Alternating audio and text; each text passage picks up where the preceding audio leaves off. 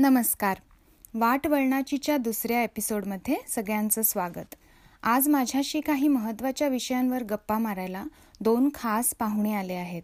आज आपल्या भेटीला आलंय एक डॉक्टर जोडपं डॉक्टर सुनील आणि डॉक्टर श्रुतिका कोतकुंडे. डॉक्टर सुनील आणि डॉक्टर श्रुतिका यांचं काम म्हणजे संपूर्ण आरोग्याकडे नेणारं काम आहे. कारण डॉक्टर सुनील फिजिशियन आहेत म्हणजे ते बॉडी किंवा शरीर ह्याचं आरोग्य जपतात. आणि डॉक्टर श्रुतिका सायकियाट्रिस्ट आहे. म्हणजे ती माइंड किंवा मनाचं आरोग्य जपते. वर्ल्ड हेल्थ ऑर्गनायझेशनची हेल्थ किंवा आरोग्याची जी व्याख्या आहे त्यात असं म्हटलं आहे की पूर्ण शारीरिक मानसिक आणि सामाजिक स्वास्थ्य जेव्हा आपल्याला लाभतं ते खरं आरोग्य. म्हणजे नुसताच रोगांचा अभाव म्हणजे आरोग्य नाही. तर शारीरिक मानसिक आणि सामाजिक स्वा स्वास्थ्य जेव्हा आहे तेव्हा खरं आरोग्य आहे. आज आपल्याला डॉक्टर सुनील आणि श्रुतिका याच संपूर्ण आरोग्याच्या वाटचालीबद्दल खूप चांगलं मार्गदर्शन करतील.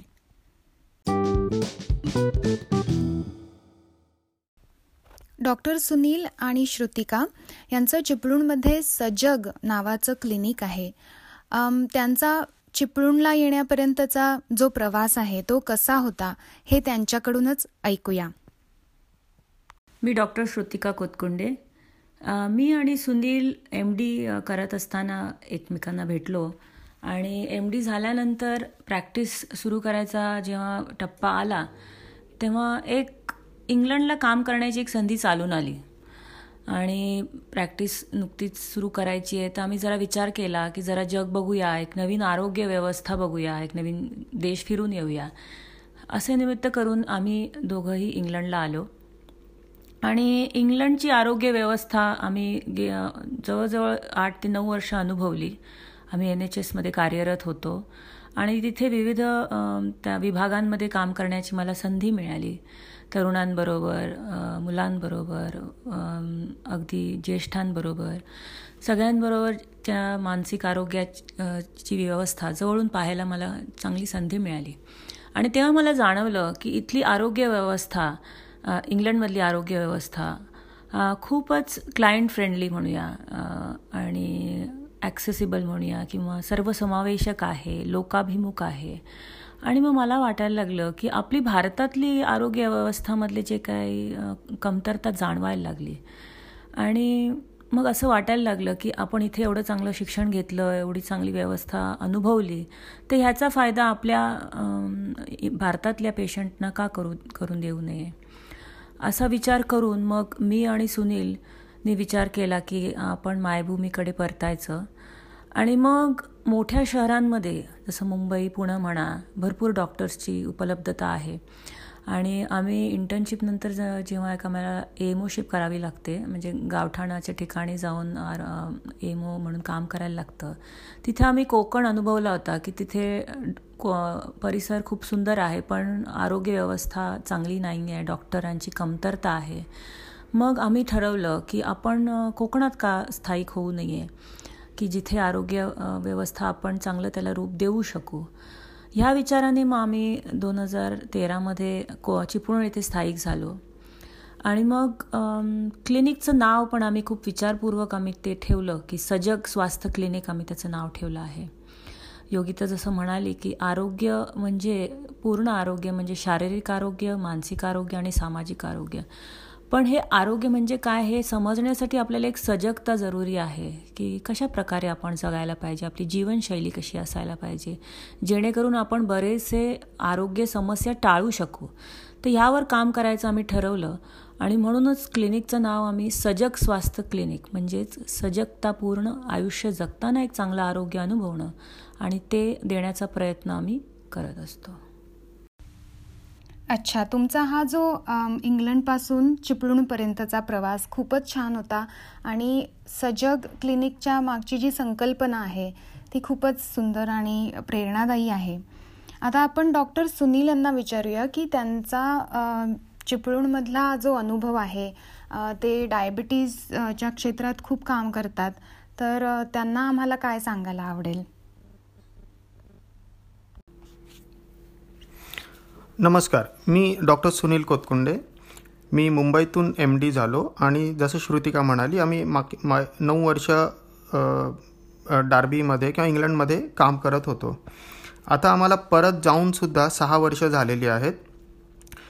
जेव्हा इथे काम करत होतो तर इथली आरोग्य व्यवस्था आम्ही फार जवळून पाहिली की इथे पेशंट सेंटर्ड ट्रीटमेंट असते. म्हणजे रुग्णाला केंद्रबिंदू ठरवून त्याच्या भोवतीने सगळ्या सोयी उपलब्ध करून दिल्या जातात की ज्यामध्ये आर्थिक असेल त्याचं सामाजिक सेटलमेंट असेल की त्याला तो घरी गेल्यानंतरसुद्धा तो कशा पद्धतीने कोप करू शकतो.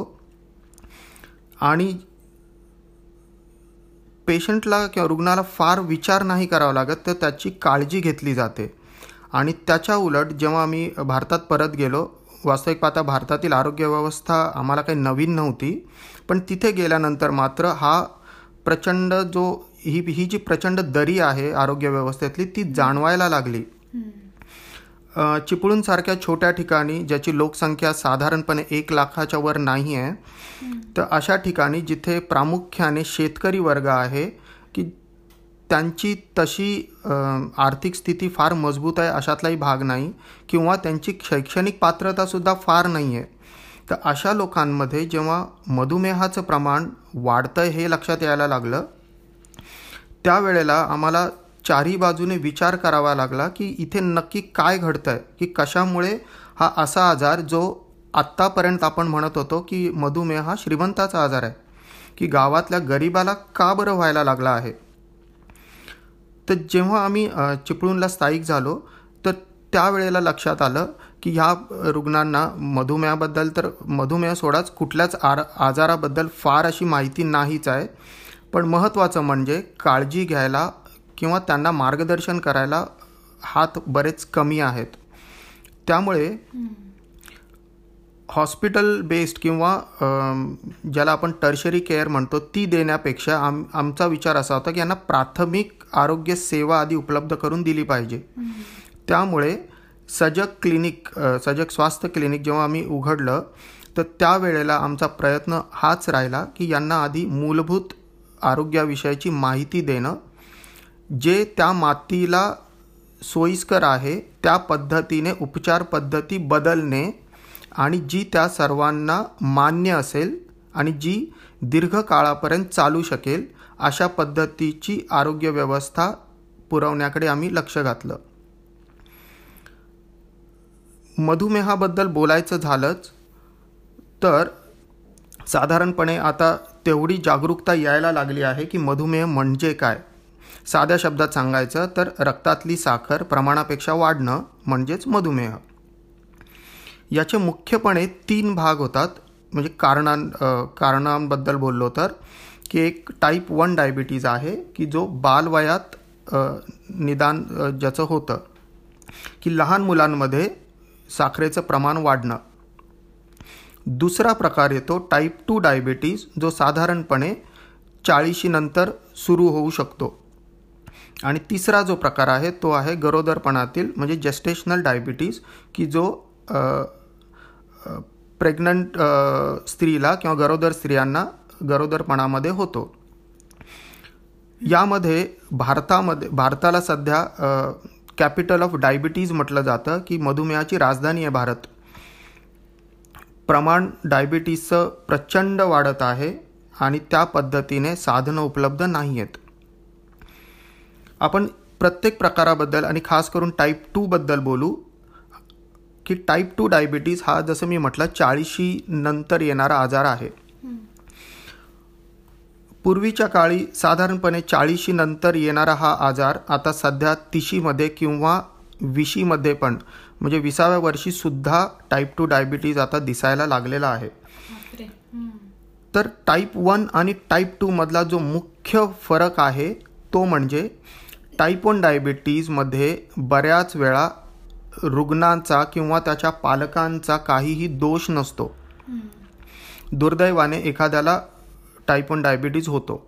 पण टाईप टू डायबिटीज हा बहुतांशी हा जीवनशैलीला आधारित असा आजार आहे किंवा जी आपली बैठी जीवनशैली आहे किंवा जी चुकीची जीवनशैली आहे त्यामुळे टाईप टूचं प्रमाण वाढायला लागलेलं आहे.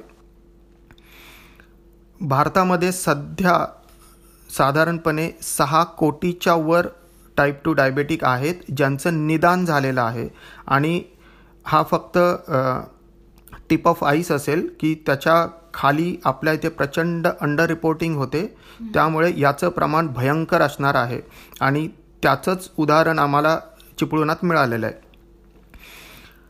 तर होतं काय टाईप टू डायबिटीसमध्ये की जेव्हा आपल्या रक्तातील साखर प्रमाणापेक्षा वाढते त्यावेळेला ती रक्तात साठून राहते आणि आपल्या शरीरातील सर्व अवयवांवर त्याचा परिणाम हो होतो. जसं की डोळ्यांवर परिणाम होतो किडनीवर परिणाम होतो आपल्या हृदयावर परिणाम होतो किंवा एकूणच आपल्या पायांच्या किंवा हातांच्या शिरा असतील त्याच्यावर परिणाम होतो. म्हणजेच काय की पेशंट किंवा रुग्ण तक्रार घेऊन येतो की मला आता चालताना दम लागतोय माझं वजन कमी व्हायला लागलं आहे मला डोळ्यांनी दिसत नाही आहे किंवा मला किडनीचा आजार होतो आहे हातापायांची प्रचंड आग होणे झोप न लागणे हे त्याची काही लक्षणं असू शकतात. आणि जर आपल्याला मधुमेह आहे की नाही हे जर तपासायचं असेल तर तपासणी फारच सोपी आहे. फक्त एक रक्ताचं सॅम्पल द्यावं लागतं की ज्याच्यामध्ये आम्ही नक्कीच रक्तातली ब्लड शुगर किती वाढली हे कळू शकतं. आणि जे सर्वसामान्यांना परवडणारं आहे म्हणजे साधारणपणे भारताचाच विचार केला तर चाळीस ते पन्नास रुपयामध्ये निदान होतं. की एवढा मोठा भयंकर आजार आहे पण निदान त्या मानाने फार सोपं आहे. वाढणाऱ्या मधुमेहाची कारणं जर याची आपण एक लिस्ट बनवली तर तुम्हाला लक्षात येईल की याला बऱ्याच अंशी आपण स्वतः जबाबदार आहोत. जसं मगाशी म्हटलं की मधुमेह हा बैठ्या जीवनशैलीचा आजार आहे. बैठी जीवनशैली म्हणजे काय? तर थोडक्यात एक म्हणजे व्यायामाचा अभाव की हल्ली आपल्याला व्यायाम करायला वेळच मिळत नाही. बरं व्यायाम म्हणजे कुठे मोठ्या जिममध्ये जाऊन व्यायाम करणे असं नव्हे तर साधारणपणे एक चाळीस पंचेचाळीस मिनिट रोजचं चालणं हा एक योग्य व्यायाम ठरू शकतो किंवा स्टार्टिंग पॉईंट होऊ शकतो. की प्रत्येकाने कमीत कमी एक पाऊण तास तरी चाललं पाहिजेच. दुसरं मुख्य कारण म्हणजे आपला आहार जो बऱ्याच प्रमाणात हल्ली असंतुलित असतो. म्हणजे एकाच प्रकारचं खाणं किंवा एकाच प्रकारचं अति खाणं किंवा प्रोसेस्ड फूड जे पॅकेटमध्ये येतं की जे नैसर्गिक नाही आहे ज्याच्यावर प्रक्रिया केलेला आहे अशा पद्धतीचा आहार रक्तातली साखर वाढवायला कारणीभूत ठरतो. पूर्वीच्या काळी थो आपली थोडी जर आपण व्य पूर्वीच्या काळचा जर विचार केला तर पूर्वी आपलं खाणं म्हणजे घरचं खाणं असायचं. घरात जे बनवलं जातं ते खात होतो. आता मात्र तुम्हाला लक्षात येईल की प्रत्येक रस्त्यावर गल्लीमध्ये छान छानपैकी पिझ्झाची दुकानं वडापावची दुकानं बर्गरची दुकानं आहेत. कोल्ड्रिंक्स खूप इझिली मिळतात. टी व्हीवर पण सतत या अशाच जाहिरातींचा भडीमार असतो की त्यामुळे आपल्याला बऱ्याच वेळा कळत नाही की हे जे आहे बाहेरचं खाणं याची मला गरज आहे का? आणि बऱ्याच वेळा घरामध्ये की जेव्हा दोघंही कामाला जात आहेत घरातले स्त्री आणि पुरुष तर कधीतरी त्याकडे थोडं दुर्लक्ष होऊ शकतं. तिसरं कारण जे महत्त्वाचं कारण आहे ते म्हणजे स्पर्धा.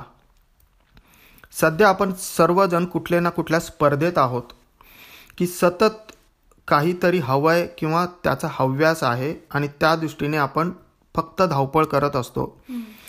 सध्याची काम करण्याची पद्धत भारतात सुद्धा आता बदलायला लागलेली आहे. पूर्वी आपल्याला ऑफिसला जावं लागत होतं पण आता बऱ्याच कंपन्यांमध्ये की तुम्ही वर्क फ्रॉम होम करू शकताय की तुमची काम करण्याची पद्धतच बदलली. त्यामुळे वर्किंग फ्रॉम होमला बऱ्याच वेळा वेळेचं बंधन नसतं. त्यामुळे आपण कुठेही असू जगातल्या कुठल्याही कोपऱ्यात आपण सतत ऑफिसच्या कामातच मग्न असतो. आणि हा जो ताण आहे हा बऱ्याच अंशी आपल्याला समजत नाही की अरे मी स्वतःसाठी किती वेळ देतोय? आणि त्याचाच परिणाम म्हणजे अपुरी झोप. की जेव्हा आपण बहुराष्ट्रीय कंपन्यांसाठी काम करत असतो त्यावेळेला तो जो टाईम डिफरन्स आहे त्या टाईम डिफरन्सनुसार काम करताना बऱ्याच वेळा आपल्याला झोपेचा त्याग करावा लागतो. ही अपुरी झोप म्हणजे साध साधारणपणे आपल्याला सर्वसामान्य माणसाला सात ते आठ तासाची सलग झोप गरजेची आहे. या झोपेवर परिणाम झाल्याने मात्र मग शरीरामध्ये काही केमिकल्सचा बदल होतो की जे काही रिलॅक्सिंग हॉर्मोन्स आहेत तर काही स्ट्रेस हॉर्मोन्स आहेत. आणि ह्या यामुळे काय होतं की आपले स्ट्रेस हॉर्मोन्स वाढायला लागतात. आणि स्ट्रेस हॉर्मोन्स वाढले की स्ट्रेस रिस्पॉन्स चालू होतो. आणि त्याचा परिणाम म्हणजे शरीरातली साखर वाढायला लागते. मित्रांनो जरी मी आत्तापर्यंत फक्त मधुमेहाबद्दल बोलतो आहे पण हीच कारणं आहेत जी इतर आजारांना पण निमंत्रण देतात. जसं की उच्च रक्तदाब म्हणजे ब्लड प्रेशर म्हणा हृदयविकार आहे की ही सगळी याच सगळ्या आजारांची मूळ कारणं हीच आहेत की बैठी जीवनशैली व्यायामाचा अभाव असंतुलित आहार सततची स्पर्धा आणि ताण. ताणाबद्दल किंवा स्ट्रेसबद्दल मला वाटतं श्रुतिका नंतर तिच्या बोलण्यात बोलेलच. हे झालं टाईप टूचं आणि थोडक्यात सांगेन की टाईप वनची कारणं. खरं पाहता टाईप वनची पूर्णपणे कारणं आपल्याला आत्ता अजूनही माहीत नाही आहेत. पण काही संभावित कारणं जी आहेत की कदाचित त्यामुळे आपल्या बाळाला डायबिटीज होतो का?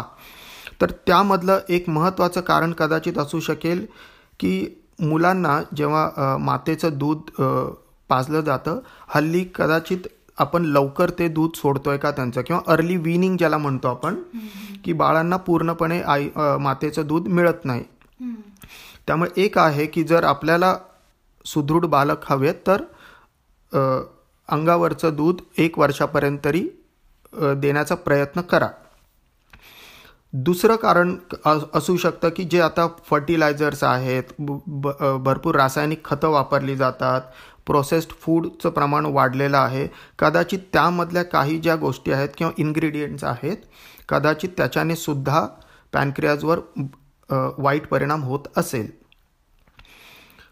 पालकांबद्दल म्हणायचं झालं तर कदाचित गर्भधारणेपूर्वीचं पालकांचं स्वास्थ्य हे सुद्धा महत्त्वाचं ठरू शकतं. की जसं पालकांचं स्थूलत्व किंवा अतिवजन असणं त्यांची काही व्यसनं असतील तर कदाचित त्याचाही बा बालकांवर परिणाम होत असावा. पण जसं म्हटलं की आधी स्वतःला थोडं बदललं आपण आणि या प्रक्रिया केलेल्या अन्नाचं जर आपण कमीत कमी वापर केला तर कदाचित टाईप वनचं वाढतं प्रमाणसुद्धा नियंत्रित व्हायला मदत होईल. धन्यवाद डॉक्टर सुनील. तुम्ही मधुमेह याच्या संदर्भात खूप मोलाची माहिती दिलीत. तसंच स्पर्धा आणि ताण याचा शरीरावर कसा वाईट परिणाम होतो हे पण सांगितलं आता डॉक्टर श्रुतिका तू ह्याला जोडून अजून काय सांगशील? आरोग्य समस्यांमध्ये आता गेल्या पन्नास साठ वर्षात एक मोठा बदल झाला आहे की जो आधी संसर्गजन्य आजार होते जसे म्हणूया कॉलेरा प्लेग असे आजार ते आता आपल्याला ऐकिवात नाही आहेत पण असंसर्गजन्य आजार जसे की ब्लड मधुमेह म्हणा हाय ब्लड प्रेशर म्हणा थायरॉइड म्हणा अगदी कॅन्सर म्हणा आणि तसेच मानसिक आरोग्याचे प्रश्न. हे सगळे वाढीस लागण्याचं मोठं कारण म्हणजे आपली बदलती जीवनशैली. जे पुन्हा आपण त्याच गोष्टींकडे येतो की वाढती स्पर्धा आणि धकाधकीचं जीवन खाण्याकडे लक्ष नाही पुरेशी झोप नाही आहे आणि जसं मल्टीनॅशनल कंपनीमध्ये काम करत होतं अक्रॉस द टाईम झोन्स आपण काम करतो आहे शिफ्ट ड्युटीमध्ये आपण काम करतो आहे तर आपण काय खातो आहे काय झोप त्याच्याकडे आपलं लक्षच नाही आहे आणि ह्या सगळ्या गोष्टी मिळून हे सगळे बाकीचे आजार आपण आता जे म्हटलं संसर्गजन्य आजार हे वाढीस लागण्याचं एक मोठं कारण म्हणजे ही आपली बदलती जीवनशैली. आणि हा जो त्याच्यामुळे होणारा ताण की नाही आपण सगळंच जी घडी जुळवा जुळवाजुळव जे आपण करतो ते नाही म्हटलं तरी आपली जी शरीर व्यवस्था आहे ती कधी त्याच्यावर ताण येतोच.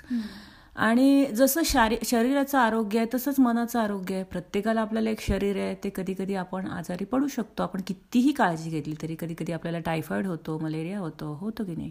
तसंच मनालाही कधी कधी ताप येऊ शकतो. पण याबद्दलची जागरूकताच नाही आहे म्हणजे मानसिक आरोग्याकडे बघण्याचा दृष्टिकोन खूप संकुचित आहे आपल्याकडे. म्हणजे इंग्लंडमध्ये नाही असं नाही पण बऱ्याच प्रमाणात तो कमी झालेला आहे की खूप इझिली लोक बोलतात मानसिक आरोग्याबद्दल. पण भारतामध्ये हा संकोच खूपच मोठा आहे.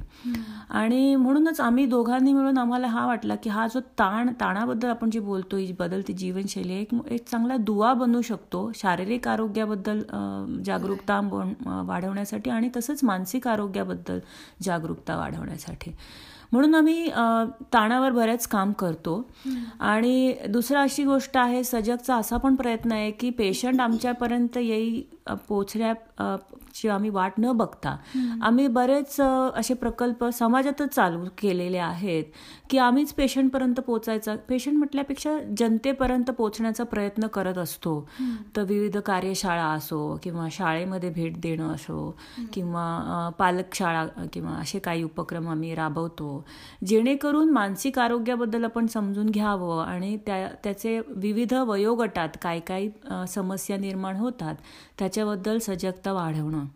मग ते स्ट्रेस मॅनेजमेंट वर्कशॉप असो मग ते अगदी पोलिसांपासून ते किंवा एस टी ड्रायव्हर असो किंवा मुलांमध्ये पण असो तर आम्ही विविध असे कार्यशाळा घेतो. कारण ताणाबद्दल आपल्याला सगळ्यांनाच जाणून घ्यायचं आहे कारण बरेचसे जसं आपण म्हटलं हे जीवनशैलीचे आजार ताणाशी निगडीत आहेत. आणि आणखीन एक मी सांगू इच्छिते की शारीरिक आरोग्याबद्दल आपण सगळे बोलतो पण मानसिक आरोग्याबद्दल बोलत नाही पण त्याचं प्रमाण एवढं प्रचंड आहे हेच आपल्याला मुळी माहिती नाही आहे की आम्ही म्हणेन की सर्वसाधारणपणे पाचात एक व्यक्तीला अगदी कुठेही तुम्ही असा तुमच्या आजूबाजूला पाचात एक व्यक्ती म्हणजे वीस टक्के जर तुम्ही सुपर मार्केटमध्ये आहात किंवा कुठल्या जत्रेत आहात तर पाचात एक व्यक्तीला मानसिक आजार झालेला आहे. किंवा होऊन गेलेला आहे किंवा होऊ शकतो. आणि तसंच जर तुम्ही कुठल्याही डॉक्टरकडे गेलात तर प्रत्येक तीन पेशंट नंतर एक पेशंट जो तो तपासत असतो. मग तो कुठलाही डॉक्टर असू दो आयुर्वेद असू दो होमिओपॅथ असू दो फॅमिली डॉक्टर तुमचा असू दे. तर ती व्यक्ती भले कारण शारीरिक घेऊन गेलं असेल सॉरी लक्षण शारीरिक घेऊन गेलं असेल पण त्याचं बऱ्याचदा कारण मानसिक असतं. आणि मी म्हणेन की माझ्यापेक्षा जास्त अँटी डिप्रेसंट म्हणा किंवा हे मानसिक आजारांवरची औषधं सुनील देतात की इतकं जास्त ते प्रमाण आहे. पण सायकॅट्रिस्टकडे बघण्याचा एक थोडासा संकुचित दृष्टिकोन आहे की सायकॅट्रिस्ट म्हणजे वेड्यांचे डॉक्टर तर असं नाही आहे आणि हा संकोच मोडून काढण्याचा आम्ही खूप प्रयत्न करतोय. तर हे जसं की जसं आता माझा हात मोडला तर मला दाखवता येतं माझा हात मोडला आहे मी फ्रॅक्चर झाला आहे मी हे कास्ट प्लास्टर कास्ट लावलं आहे पण जेव्हा मानसिक आजार होतो तर ती व्यक्ती वेगळी दिसत नाही. म्हणून लोकांमध्ये ती जाण जाण येत नाही की बाबा ह्याला काहीतरी नैराश्य आलं असेल किंवा काही चिंतातूरपणा आला असेल किंवा मंत्रचळ असेल. पण अशी विविध प्रकारचे मानसिक त्रास वाढण्याचं पण मोठं कारण म्हणजे ही बदलती जीवनशैली. तर सजगचे हेच प्रयत्न असतात की विविध कार्यशाळा घेऊन किंवा असे लोकाभिमुख काही उपक्रम चालून आपण त्याच्याबद्दल आधी माहिती घेतली पाहिजे. कारण जिथे माहितीच नाही आहे तर तिथे ती ही आरोग्य समस्या ही जाणच नाही आहे आणि जाणच नाही तर तिथे आपण कसं काय त्याच्यावर उपचार घेऊ शकतो? आणि भारतामध्ये मग मग आपल्या आपण बघतो की हे अंधश्रद्धा आणि मग हे ज्योतिष ह्याच्याकडे कल जातो की आपल्याला मानसिक आजार आहे हा विचारच आधी रुजत नाही. मग तिथे ते प्रयत्नच होत नाही. आणि चांगल्या ट्रीटमेंटपासून पेशंट वंचित राहतो. तर ह्याचा आम्ही खूप प्रयत्न करतो. पण जसं मी म्हटलं की ताणावर काम आम्हाला खूप चांगले इफेक्ट दिसत आहेत की माणसाचं शारीरिक आरोग्य पण सुधारू शकतं मानसिक आरोग्य पण सुधारू शकतं. आणि जसं म्हटलं की जर शरीराने मनाने जर स्वस्थ असेल तर आपण समाजात पण एक चांगला रोल प्ले करू शकतो आणि आपण एक परिपूर्ण आरोग्य जगू शकतो. तर असाच आमचा प्रयत्न सध्या चालू आहे. अच्छा खरंच खूप छान माहिती सांगितलीस तू श्रुतिका आणि तू म्हणतेस तसं संकोच अजून समाजात खरंच खूप आहे आणि तो संकोच कमी झाला तर खूप लोकांना त्याची मदत होऊ शकते. आता मला सांग श्रुतिका की सजगमध्ये तुझ्याकडे काही पालक आपल्या मुलांना घेऊन येत असतील ना? मग सगळ्यात जास्ती त्यांच्या समस्या किंवा अडचणी काय असतात म्हणून ते तुझ्याकडे येतात? आता जसं आपण मगाशी म्हटलं स्पर्धा म्हणजे स्पर्धा आपण स्वतः एकमेकांमध्येच करत नाही तर आपल्या मुलांबद्दल पण खूप स्पर्धात्मकपणे बघतो. आणि एस्पेशली आपल्या भारतीय पालकांमध्ये मी ते खूप बघते की खूप तुलना केली जाते की माझ्या मुलाला किती मार्क मिळाले आणि तुझ्या मुलाला किती मिळाले. आणि सगळ्या पालकांचा हाच प्रयत्न असतो की माझा मुलगा डॉक्टर नाही ते इंजिनियर व्हायला पाहिजे. आणि ते मी अगदी चिपळूणच्या ठिकाणी पण बघते की मुलाचं कल कुठे आहे मुलाला आवडतं काय ह्याच्याकडे पालकांचं लक्ष नसून की जे ते ठोकताळे त्यांनी ठरवून ठेवलेले असते की नाही त्यांना इंजिनियरच बनायला पाहिजे किंवा हे सी एच करायला पाहिजे. आणि त्याच्यामध्ये मग मी असं बघते की मुलांना ते ठरवून काहीतरी आयदर ते ज्योतिष बघून काहीतरी ठरवतात करिअर आणि मग मुलांना तिथे ढकलतात. मग अगदी पंचेचाळीस टक्के मिळाल्या मुलाने पण इंजिनियरच व्हायला पाहिजेत. आणि मग ते तिथे जातात मुलं आणि मग ते नाही त्यांना जमत तो अभ्यासक्रम आणि मग येणारं नाही राष्ट्र आणि मग एक दोनदा ते असं झाल्यानंतर फेल झाल्यानंतर केटी लागल्यानंतर मग माझ्याकडे घेऊन येतात. किंवा मग दुसरे मी प्रश्न बघते पौगंडावस्थातले की हा इथे जे पौगंडावस्थामध्ये जेव्हा त्यांची ती एक सेल्फ आयडेंटिटी बनत असते तिथे पालक खूप सारे नेगेटिव्ह फीडबॅक देत असतात मुलांना आणि मग तिथे त्यांचं जरा आयडेंटिटी क्रायसिस होतं. मग ते खूप व्हायलंट होतात किंवा हट्टी बनतात अभ्यास करत नाही आहेत किंवा काहीतरी चुकीच्या सवयी लागतात. आणि मग अशा सगळ्या समस्या घेऊन मग पालक आमच्याकडे येतात. आणि मग इथे मला हे सांगू इच्छिते की आम आपण असं म्हणूया की मानसिक आरोग्यामध्ये की मुलं म्हणजे एक फक्त सिमटम असतात पण प्रॉब्लेम बऱ्याचदा कुटुंबामध्ये असतो. त्यामुळे आम्ही मी बऱ्याचदा मुलाला आधी बघतच नाही. मी आधी पालकांनाच बोलवते आणि त्यांच्याशी बोलून बघते की कशा प्रकारचं पालकत्व झालेलं आहे. आणि तिथूनच बऱ्याचदा काहीतरी एक मूळ मिळतं की बाबा हे पेरेंटिंगमध्येच प्रॉब्लेम झाला आहे पालकत्व चुकीच्या पद्धतीने झाल्यामुळे ह्या काय म्हणूया आपण बिहेवियर प्रॉब्लेम किंवा वर्तन समस्या निर्माण झालेली आहे.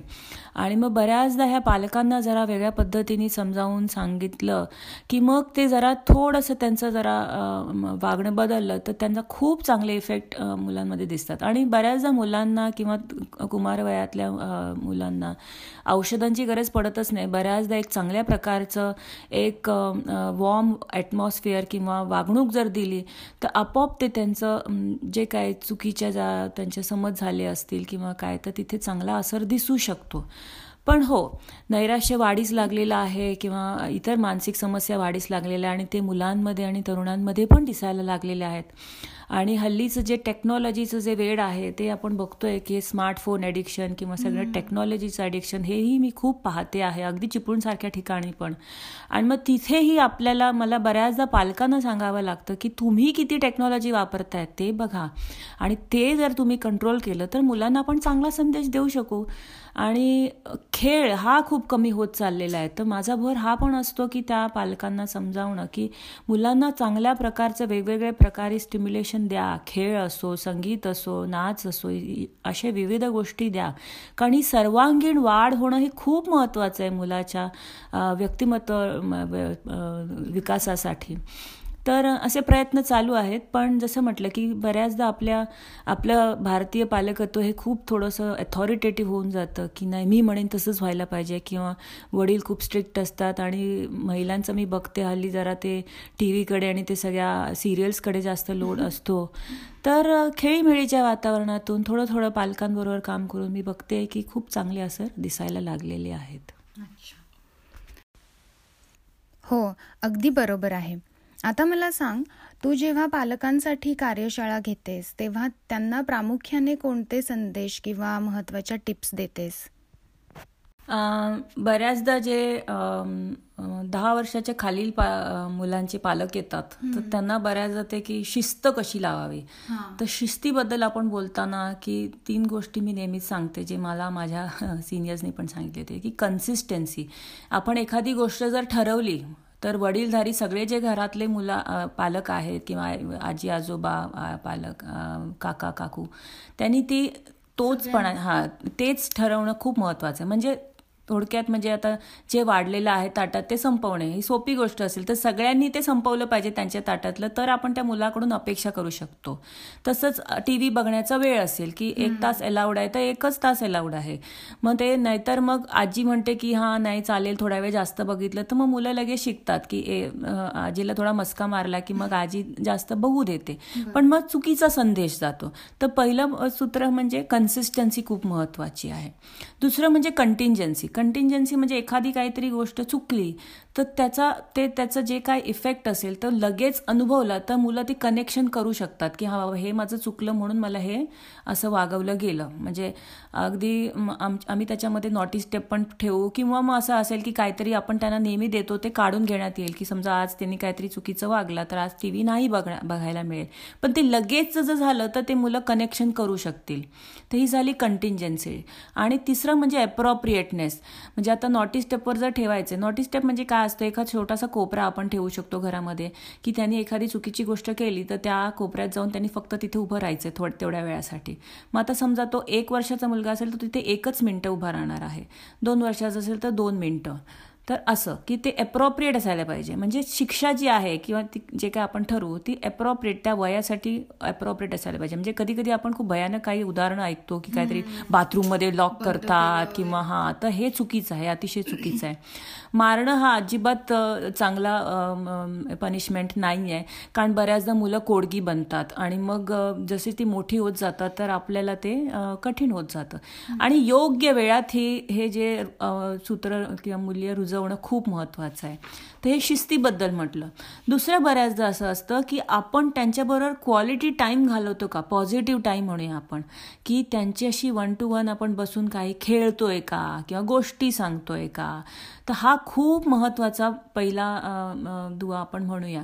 कारण जर ती व्यक्ती आपल्याशी मैत्रीपूर्ण वागते तरच आपण त्या व्यक्तीचं ऐकण्याची आपली कल असतो. जसं आपल्या मोठ्यांमध्येही बघा ना जर आपल्या आपली जवळची मैत्रिणी किंवा आपली आई किंवा वडील ज्यांच्याशी आपलं खूप चांगलं नातं आहे ते कधी कधी आपली टीका करतात. पण त्या ते नातं इतकं मैत्रीपूर्ण असतं तर ती टीका आपल्याला रुचते आणि आपण खरंच तो विचार करतो की बाबा हो बरोबर आहे. ही जी सांगतात ती मला विचार करायला पाहिजे.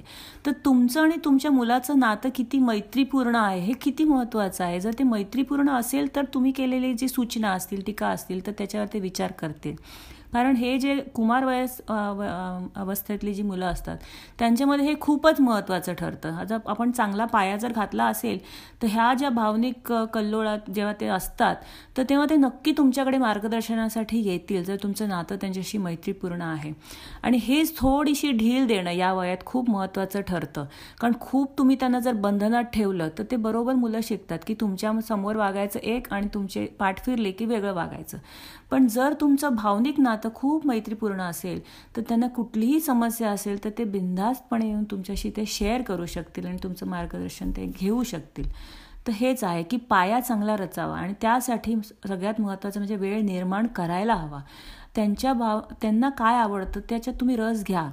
आता मुलाला एखादी चांगली सिरियल आवडत असेल तर तुम्ही त्यांच्याबरोबर बसून बघू शकता. किंवा एखादं काहीतरी छानसं काहीतरी आपण एकत्र बनवूया काय खाद्यपदार्थ हा एक असू शकतो. बरं आपल्याला जर दोन किंवा तीन मुलं असतील तर त्या मुलाला प्रत्येक मुलाला वेगळा वेगळा दे वेळ देणं हे खूप महत्त्वाचं असतं. आणि बऱ्याचदा असं होतं की आईकडून वेळ मिळतो पण बाबा खूप बिझी असतात वगैरे. तर ठीक आहे बाबा खूप व्यस्त असतील पण आठवड्यातला एक तास किंवा पंधरा दिवसातून एक तास हा वन टू वन टाईम जर आपण दिला तर ते नातं आपण चांगल्या प्रकारे आपण काय म्हणूया की त्याला खाद्य खाणं आणि जसं एक रोपटं असतं की त्याला हां खाणं पिणं सगळं आणि उजेड खूप महत्त्वाचं आहे. तसं आपलं हे नातं म्हणजे पण एक छोटंसं रोपटं आहे. रोज आपण जिथे जे निज निगा ठेवली त्याला वेळच्या वेळी खाणं पिणं दिलं तर ते छानपैकी रुजे रुजेल आणि खूप मोठं होऊन खूप घनिष्ठ बनेल. आपण सजग आणि इन्व्हॉल्व्ड पालक कसे बनू शकतो ह्याबद्दल तू खरंच छान मार्गदर्शन केलंस. डॉक्टर सुनील आता जाता जाता आपल्या श्रोत्यांना मन आणि शरीर या दोन्हीचं स्वास्थ्य जपण्यासाठी काय संदेश द्याल?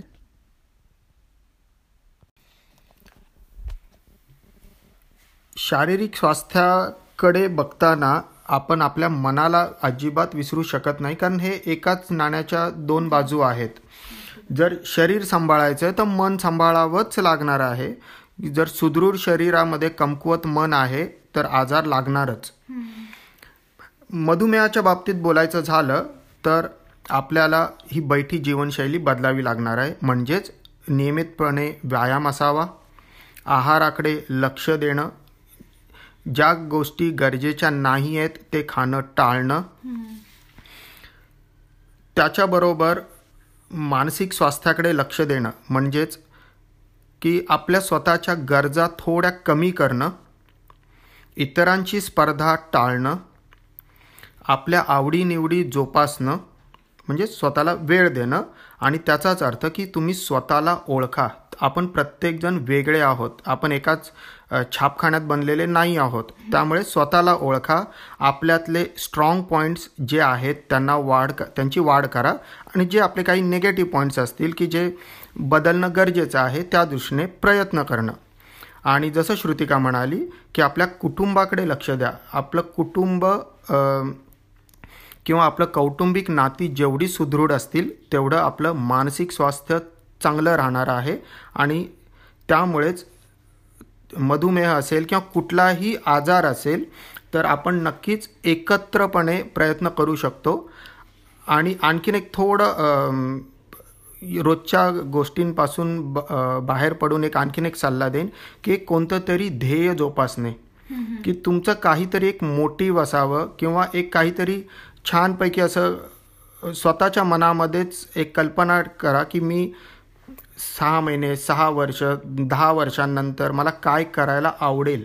आणि त्या दृष्टीने प्रयत्न करा पण कुठेही त्याचा ताण घेण्याची गरज नाही आहे जर आत्ताच प्लॅन केलं तर तो ताण नक्कीच आपण सहन करू शकू. वा तुम्ही दोघांनी खरंच खूप सुंदर संदेश दिले आहेत आमच्या श्रोत्यांसाठी. आणि तुम्ही दोघं जे काम आता शहरापासून दूर जाऊन ग्रामीण जनतेत राहून त्यांच्याबरोबर जे कार्य करताय त्याची आज खरंच खूप गरज आहे आणि तुमचं त्याबद्दल खरंच खूप कौतुक वाटतं आम्हाला. आणि तुमचं हे काम बघून असे अजून डॉक्टर तयार होवत आणि नुसतं क्लिनिकमध्ये बसून कन्सल्टेशन रूममध्ये औषधं देऊन रोग पूर्णपणे नाहीसे होणार नाही आहेत तर आपल्याला समाजामध्ये जाऊन हे काम करायचं आहे ही तुमच्याकडून प्रेरणा नक्कीच मिळेल असं मला वाटतं. आणि वेळात तुम्ही खरं म्हणजे डार्बीला तुमच्या मित्रमंडळीला भेटण्यासाठी आला होतात. यू केतल्या तुमच्या आठवणी ताज्या करायला आल्या होता. पण त्यातला वेळ काढून तुम्ही माझ्यासाठी हा वेळ दिलात आपल्या श्रोत्यांसाठी वेळ दिलात आणि खूप खूप महत्त्वाचे मुद्दे तुम्ही इथे मांडले त्याबद्दल मी खरंच तुमची खूप आभारी आहे. आणि आमच्या सगळ्यांकडून तुमच्या आणि सजगच्या पुढच्या वाटचालीसाठी तुम्हाला भरपूर शुभेच्छा देते. आणि आजचा हा पॉडकास्ट इथेच थांबवते. थँक्यू थँक्यू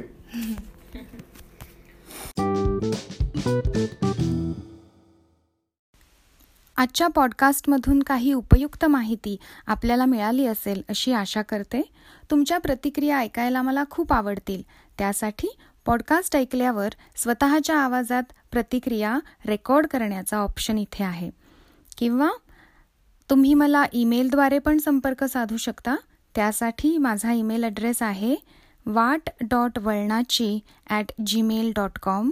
म्हणजेच V A A T dot V A L A N C H I at Gmail dot com धन्यवाद.